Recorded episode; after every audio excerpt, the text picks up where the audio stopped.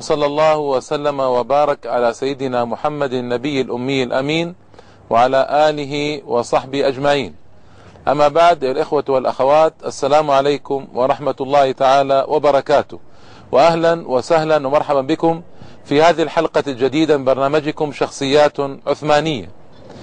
وفي هذه الحلقة إن شاء الله تعالى سأواصل الحديث عما صنعه محمد الفاتح في فتح القسطنطينية وهي الحلقة السادسة في هذا الحدث الجليل المهم.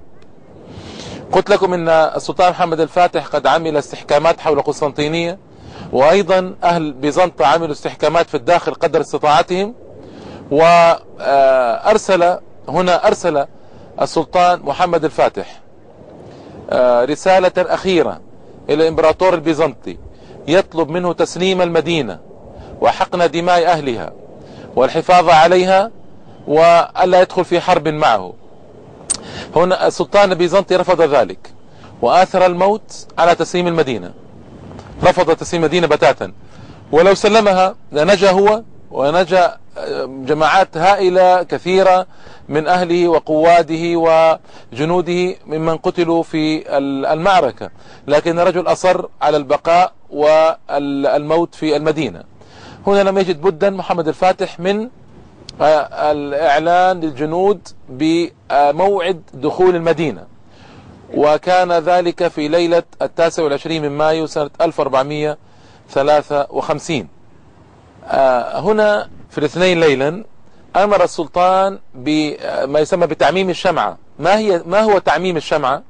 أي أن كل خيمة وكل الجنود يوقدون الشموع في الليل في ساعة واحدة.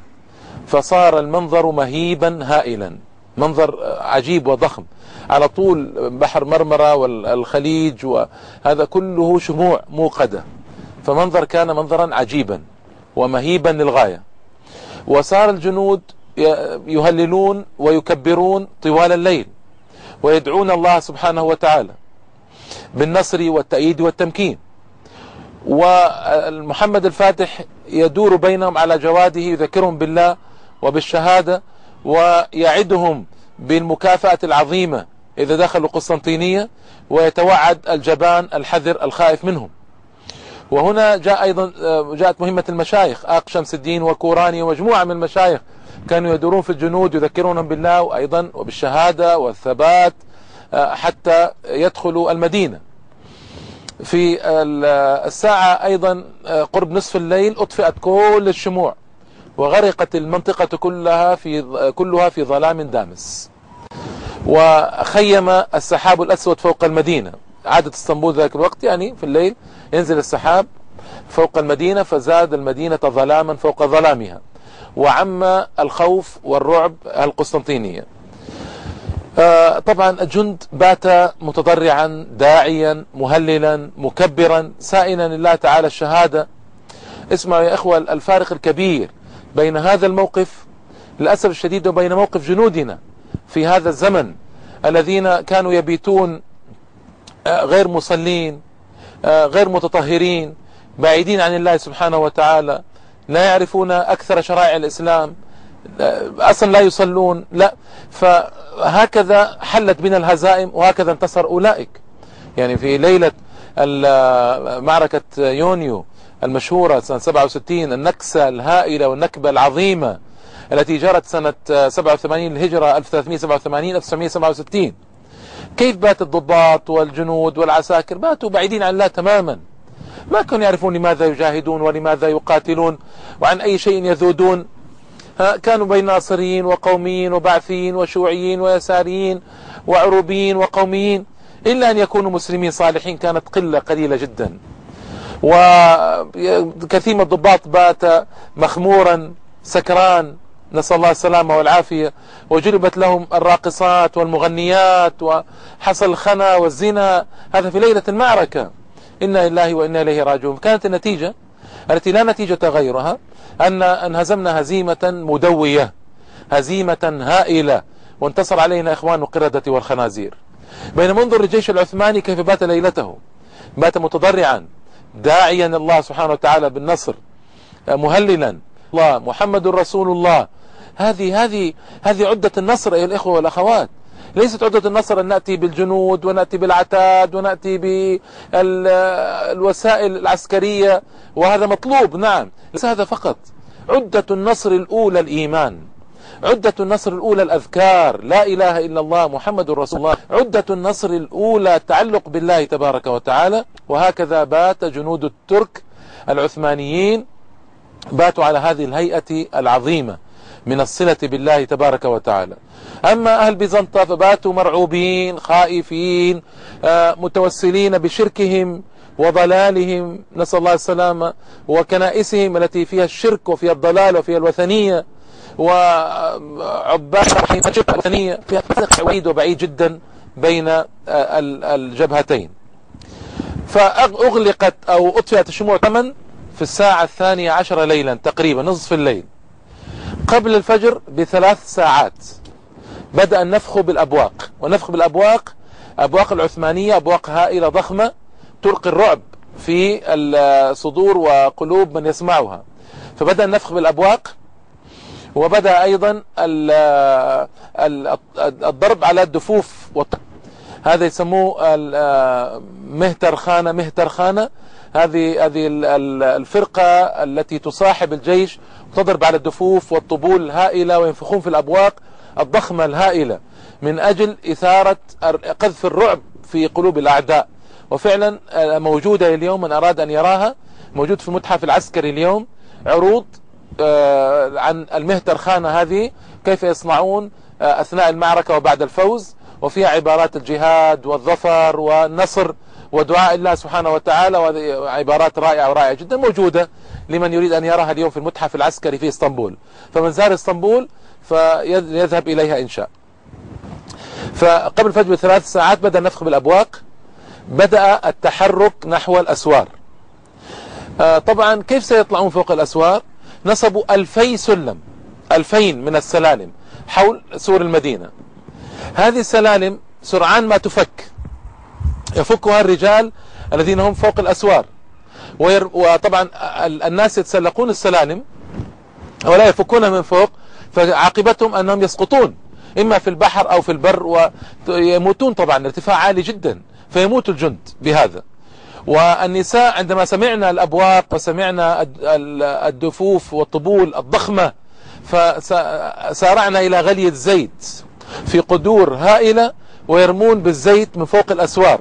فمن أصابه شيء من الزيت طبعا آه، يموت مباشرة لأن زيت مغلي ومقذوف من مكان عال جدا وكمية هائلة ضخمة فيموت الناس مباشرة الجند. لكن هذا آه، ما منع الأتراك من التقدم وبقوة. ثلاث ساعات قبل الفجر. بدأ المعركة بدأت المعركة الضخمة الكبيرة. هنا يا الإخوة والأخوات كان هنالك قائد جنوي. جنوى اليوم في إيطاليا اسمه جستنياني جستنياني هذا هو الذي دخل مع السفن الخمسة. ذكرت لكم في الحلقة الماضية. أثناء حصار العثمانيين لإسلامبول تمكنت سفن, سفن خمسة من الدخول آه، إلى آه، إلى الخليج وهربت من الحصار العثماني. كان فيها القائد الكبير في أوروبا المشهور القائد الجنوي الجستنياني جستنياني صعد إلى آه، القسطنطينية وفرح به طبعا الإمبراطور البيزنطي وأمره آه، على قائدا عاما على القسطنطينية والدفاع عن قسطنطينية جستنياني هذا كان هو القائد العام وكان مراقبا لما يجري طبعا وعند الأسوار. والمدافع بدأت في الدك. يعني تخيلوا المنظر الجنود قادمون ويصيحون الجيش التركي ميزة جنوده أنهم كالأسود يصيحون الصيحات الهائلة فيلقون الرعب في قلوب المدافعين. وهذا الجنود يتقدمون بعشرات الآلاف إلى الأسوار الأبواق والدفوف الهائلة طبعا المدفع المدفع المدفع العملاق المدفع العملاق هذا مدفع هائل ذكرته لكم في حلقة سابقة والمدافع الأخرى تضرب أسوار حتى تفتتها. كل هذا أوجد جوا كبيرا جدا من الرعب. وصار أهل المدينة يدقون الأجراس أجراس الكنائس بقوة كناية عن الخطر والنساء في الشوارع نبشت شعورها قطعت ثيابها والأطفال يبكون. ومن دخل أيضا من الناس إلى الكنائس من أجل التعبد ودعاء تعالى في تلك الساعة. لكن طبعا نحن نعرف أنهم مشركون ضلال. ماذا صنع؟ قسم جيشه ثلاثة أقسام. قسم جيشه ثلاثة أقسام. قسم أولي وفيه الأسرى الأسرى من البلقان وفيه جنود الروميلي. يعني جنود الذين كان يأخذهم من البلقان آه، محمد الفاتح وأسلافه طبعا. هذه الدفعة الأولى. الدفعة الثانية جنود الأناضول وهم كانوا أشد بأسا منهم أشد مرانا ومراسا. الدفعة الثالثة الانكشارية. الانكشارية هذا الجيش النظامي التركي المدرب تدريبا ضخما جدا لا يعرف إلا السلطان لا يعرف إلا الله سبحانه وتعالى آه، وثم السلطان وهو متدرب تدريب قوي وقوي جدا. فهنا آه، قسم جيشه ثلاثة أقسام. ابتدأ أولا بالروميلي أهل الروميلي والأسرة هؤلاء بدأوا يتسلقون الأسوار. وصار الجنود البيزنطيون يدافعون قطعة مستميتة. قلت لكم بالزيت وفك السلالم التي نصبها العثمانيون. فاستمر الوضع ساعتين من الانزعاج الهائل في المدينة وخمسون ألف جندي على هذا الوضع يهاجمون قسطنطينية من جميع الجهات. ثم لما بلغ الإعياء مبلغه عند البيزنطيين أمر السلطان محمد الفاتح بالتراجع من من خمسين ألف هؤلاء. فظن البيزنطيون أنهم ارتاحوا وأن العثمانيين فكوا الحصار عنهم أو فكوا آه، كفوا عن الهجوم عنهم على الأقل. ففاجأ محمد الفاتح بخمسين ألف آخرين من جيش الأناضول. وكان هذا طبعا جيشا مدربا أكثر بكثير من الجيش الأول وصاحب صيحات مزعجة وصاحب مراس فتقدموا للأسوار ففوجئ بهم البيزنطيون أيما مفاجأة طبعا. ماذا حدث بعد ذلك؟ المخرج أشار بانتهاء الوقت.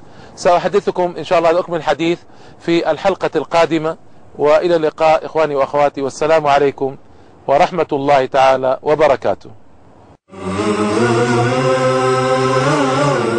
Oh